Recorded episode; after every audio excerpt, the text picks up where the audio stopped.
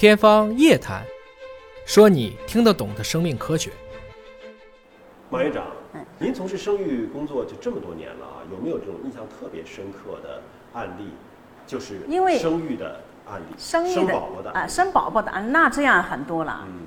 很多了，特别是生死存亡的嗯。这种，因为我本身是做临床工作的产科医生，啊，更多的叫做记忆犹新的、难忘的，更多是一些啊对病人的一些大抢救，啊，一些大抢救，啊就您是要到手术台上亲自去操啊啊刀，的，对对对，啊，然后我们团队也不是一个人嘛，嗯整个团队、整个医院啊，全部出动来抢救病人。这些案例每一年都有几个的。这是最凶险的时刻吧？是的，最凶险就是羊水栓塞、大出血，这是呃孕产妇头号杀手嘛。大出血没有解决的办法吗？到现在已经是呃下降了很多了，因为产后出血是我们孕产妇死亡啊、第一位原因嘛。啊，现在的话呢，我们中国云南孕产妇死亡率已经大幅度的下降了，啊，已经是光辉典范了，在国际上。啊。那么这个离不开政府的支持，还有的话呢，我们这个医务人员的共同的努力啊，那么患者的觉悟也提高了。您说的这个大幅度下降，就是避免大出血这个情况发生，还是说发生了之后的抢救成功都有都有？啊，都有，这是一个前的一个后。嗯啊，就是说，一方面要降低产后出血，特别是降低产后大出血的发生率。嗯所以现在的话呢，我们国家呃，从去年起，国家产科质控中心就把产后二十四小时之内，不管是阴道分娩还是做剖宫产，产后出血达到一千毫升，就列为产后大出血。哦，就列为产后大出血的话呢，那么呃这个标准的话呢，用的是比较低的，就是说门槛很低，不是说一千五百毫升或者两千毫升我才视为是大出血，一千毫升就视为是大出血，目的就是关口前移，出到一千你就要引起高度的警惕，啊就要开始急救，就要开始抢救，要开始组织多学科的团队来抢救。那么这样的话呢，降低大出血的发生率，实际上就等于降低了产后出血导致的孕产妇的死亡率，所以这是非常非常的重要。所以这就是对于每一个妈妈，我们都觉得她是非常伟大的，向她致敬的地方。是的，冒着生命危险，是的，是即，便是顺产或者剖宫产，这都是冒都可能会出现突发事件有这，个可能性。都可能会出现险情。嗯你比如说像呃产后大出血啊、呃有相当多是有高危的因素，但也有相当的部分没有任何高危的因素，它突然就大没有前兆的，没有是有这种情况也是多见的，是吗？多见的，多见的。所以这个就要求我们随时要保持高度的警惕性，嗯来呃排查第一个时间早期的识别诊断，然后积极的抢救。那民间还有这样的说法啊，比如说老大如果是顺的，嗯啊、比较生的比较顺利，再生老二、老三啊，那就相当顺利，咔嚓进去就生出来了。这个情况呃是真的吗？这个大多数情况下是这样的，是这样的，是吧？就是说也当然也没到咔嚓就生，但是他 老大是顺产，嗯老二二宝那顺产的概率就就是相当相当的高了。嗯那老二要来个顺产顺不了，或是因为其他什么东西情况去开刀，我们都觉得于心不忍。啊，那如果再生二宝是顺产，嗯那再生三宝，那顺产的啊产程会缩短，顺产的机会是因为我们的长。辈的长辈的那个年代，一个人生七八个的这种，那不都是顺吗？那时候还没有剖宫产条件呃的，好像似乎你老大老二生的很顺，后面真的是五六七八就 就就就隔隔年生一个，一年生一个的这个情况都有，对吧？是的，以前是这样。啊，那如果是老大是剖宫产，那是不是意味着你在生二宝、三宝的时候，嗯都得再挨一刀了？那如果说老二都剖宫产了，老三还能够继续剖宫产吗？会不会那个越切越薄就不好哎切了？是的，你问的问题也是我们当前呃我们国家面临的一个嗯呃非常热点，也是非常大家关注的一个问题。也就是说，因为我们中国大家都知道，前二十年剖宫产是泛滥的，很多的，很多的嗯啊、有的地方七八十、八九十的剖头胎就。剖宫产了。对，头胎，因为那个时候二还没有完全放开嘛，那么头台就咔嚓一刀了。那个时候很多人就想着，我这一辈子就生一个孩子，反正就挨这一刀了。我我就挨一刀了，我也直干。那么到后来的话呢，就放开二孩了。那么这些，比如说头十年，大量做剖宫产，留下了瘢痕子宫，咔嚓一刀了，叫做有斑了，就瘢痕子宫。那么这些瘢痕子宫的呃妇女的话，她就面临再生育的问题。那么她再生育，就她的难度、风险，就远远超过她第一胎是顺产的。她留了个疤痕。她留了个疤。那么第一个问题就是说，她可能在早孕期的时候，可能再次怀孕的时候的话呢，这个孕卵就会着床在原来的这个开刀的这个子宫的疤就是这个疤不仅仅是在肚子的外面。在子宫的内侧也是有的，一个疤痕嘛。所以如果受精卵正好着床在疤痕，疤痕上面，就是形成了我们所说的瘢痕妊娠。那瘢痕妊娠是比较麻烦的问题。瘢痕妊娠，哎，有些的话呢，它会引起局部的破裂。如果说是它往膀胱这个方面再长，它可能会穿孔。哎，会穿孔。那会大出血，风险更高。对，如果瘢痕妊娠没有诊断出来，他去做人工流产，不知道一刮，那可能会大出血，啊，甚至连呃这个性性命都会受到威胁。那么如果说是有一些瘢痕子宫的话呢，再次瘢痕妊娠，瘢痕妊娠的话呢，它会形成未来的凶险性前置胎盘，未来的凶险性前置胎盘就是一个产科的非常危急重症的。一个并发症，等于胎盘的这个位置靠近产道，就就在瘢痕上面。嗯，它在那个瘢痕上面，瘢痕上面的话呢，它就着床在瘢痕上面，胎盘就附着在那个上面，就长着长着的话呢，就把这个基层就就穿透掉了。嗯，甚至连浆膜层都穿透掉，子宫破裂，它没有穿透，它就把那个基层侵蚀掉，有些侵蚀到膀胱，啊，所以的话呢，这个时候的话呢，再次。分娩要再次开第二刀的话呢，我们叫凶险性前置胎盘。什么叫凶险？那就是有生命危险的，会引起致命性的大出血。所以这个是早期的问题。然后的话呢，如果躲过了这一关，那么它如果说是胎盘位置是也是正常的，那么好好的怀下去了，怀下去，当它瘢痕子宫再次妊娠，面临着分娩的方式的选择，就像您刚才讲的，好多叫做。一次开刀永远开刀了，嗯嗯，啊，一次剖宫产永远剖宫产。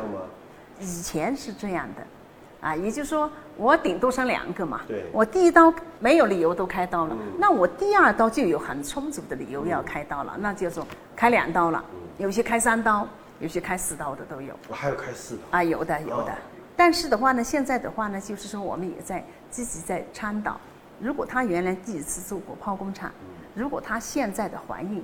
各方面的条件是允许的，啊，可以考虑阴道分娩的，也会鼓励他顺，还会呃还是会鼓励的。嗯，鼓我们鼓励的病人的话是他条件好，嗯，条件好，我们要选择最佳的候选人。嗯，他条件好，我们就鼓励；他条件不好呢，我们就说谈话就保守一点。所以我们一般来说是在开始的话呢，是在早孕期，我们就要挑挑拣拣嘛，就要看他。身体状况各方面都，他既往以前的生育史就很重要。他前次开刀的各方面的经历，各方面的一些有没有发热啊，有没有这些等等这些情况，我们就要详细的了解。如果第一次间隔的时间呢？对，然后第二次顺成功了啊，那是不是意味着三胎也可以顺？是的。哦，我我们现在就有这样的病人。哦，就第二次第二次顺成功了之后，三胎其实他三胎来的，其实是更顺利的。有的有的更顺利的。但如果第二次没顺成功，还是剖了的，那就是两次剖宫产对，是不是两次剖宫产？第三胎我们原则上第三胎还是剖宫产就不会鼓励他顺了。不敢了，不敢了，不敢了，因为这个子宫破裂的风险还是有的。就毕竟有两个疤痕。对，开了两刀了。一般来说。啊，虽然说也有成功的案例，嗯嗯嗯，我们有个三四十例的成功的案例，就是两次剖宫，对，第三次还能顺，对，哦，对，但是的话呢，成功的案例是有的，但是少，我们不能鼓励。那是什么条件？就是他自己的意愿非常强烈，是对，意愿非常的强烈。那他这个心理也难以琢磨呀。你意愿这么强烈，为什么前两次都是剖的呢？一般来说了嘛。是这种农村里的，啊，比如说头两胎迷信了，都生了女，就是我剖宫可能生的是女孩，我顺可能是男孩，是这种啊，不是不是，就是他头两胎都是生的女孩，嗯，他可能担心再生个女孩，嗯，所以他就不愿意再再开第三刀了，嗯嗯，我们见过的，嗯嗯，我们动员他，因为你开过两刀了，对，对不对？呃，我们这是第三胎了对，我们建议做剖宫产，嗯他坚决不愿意，嗯，样样签下自然。他说他宁肯死，他都不开刀。这么我们我我们遇过的，对这样的病人来说，我们是严阵以待，嗯。啊，作为高度的紧张的病案来对待的。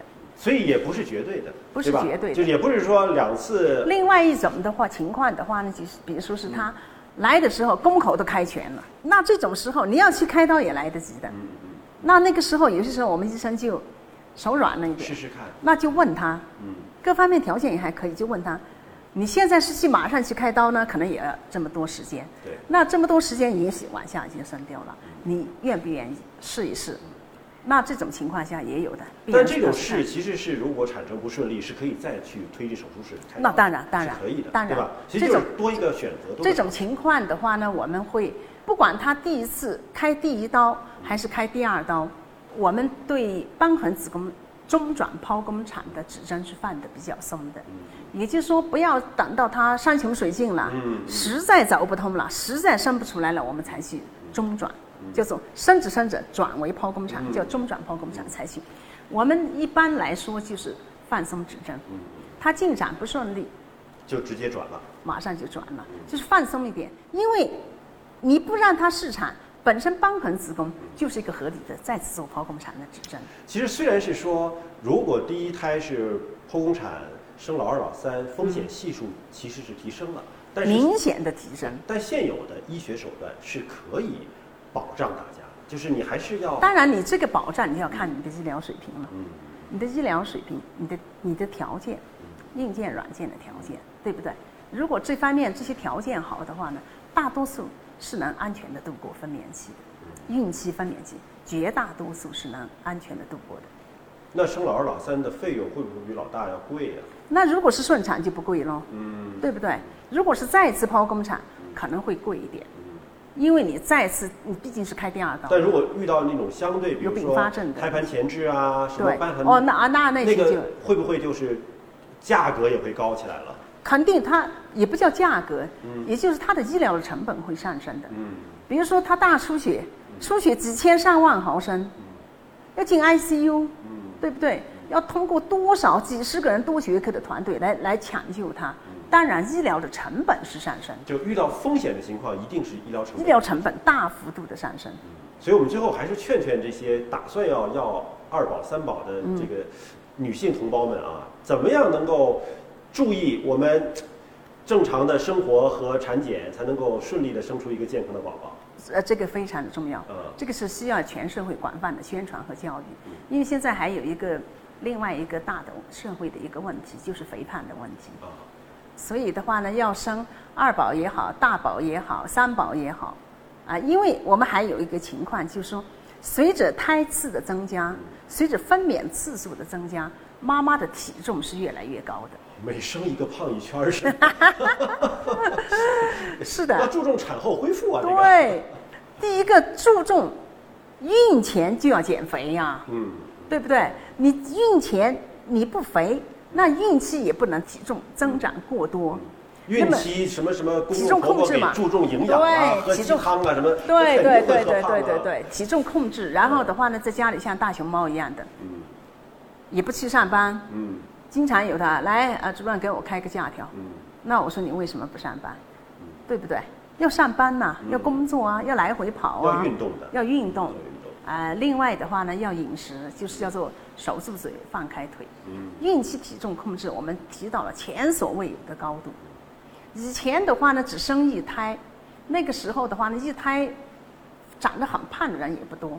现在二胎了，三胎了，随着分娩次数的增加，孕育的时间增加，有些她生完掉，体重回不过去了，嗯，回不去了。每生一个胖一啊，回呃回不去了，然后又再又又接着又怀第二个了，那再也胖个一二十公斤，嗯回不去了。嗯。所以孕期体重的管理，孕前体重的管理，也是提到一个非常重要的议事日程，特别是要生二宝三宝的这些呃孕妇。我经常和我们这些孕妇说，我说减肥、体重控制。是我们女性终身的革命事业，啊，要把它要把它贯彻完成到底的。他们就这就就就大笑起来，就不管你生不生孩子，减肥都是个终身的事业。都要呃控制体重，嗯也不也不一定减肥嘛。如果你很匀称，你不需要减，嗯但是要控制，不让它突破一个标准，因为一个是高龄嘛，我们现在孕育孩子的社会的情况和国外也也差不多嘛，生育年龄普遍后后推嘛，原来二十五六岁，对不对？就就生孩子了，那你现在三十岁团转一点生，有些三十五六岁、四十岁才生头胎的，我们见得很多的。那么他的体重，一个高龄的风险，一个年龄大了，体重是上升的。最高龄的产妇您见过的多大？四十九岁。四十九岁，还试管。试试管婴儿，试管，但是也是自己生。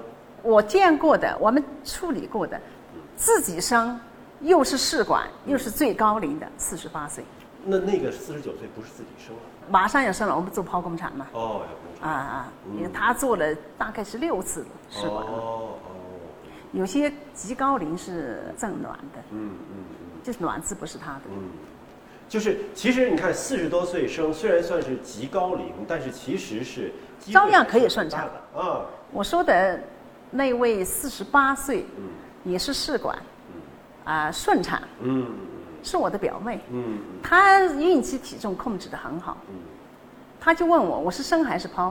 我说你为什么不生一生？嗯，试试看嘛，反正对，她也很信任我嘛嗯，所以的话呢，她就她去生他的，我看我的门诊，我也没去手你也没到那个，我也没到，但是大家全科都知道嗯，她是我们创纪录的最高的，四十八岁顺产。四，十八岁顺产，而且是试管，嗯。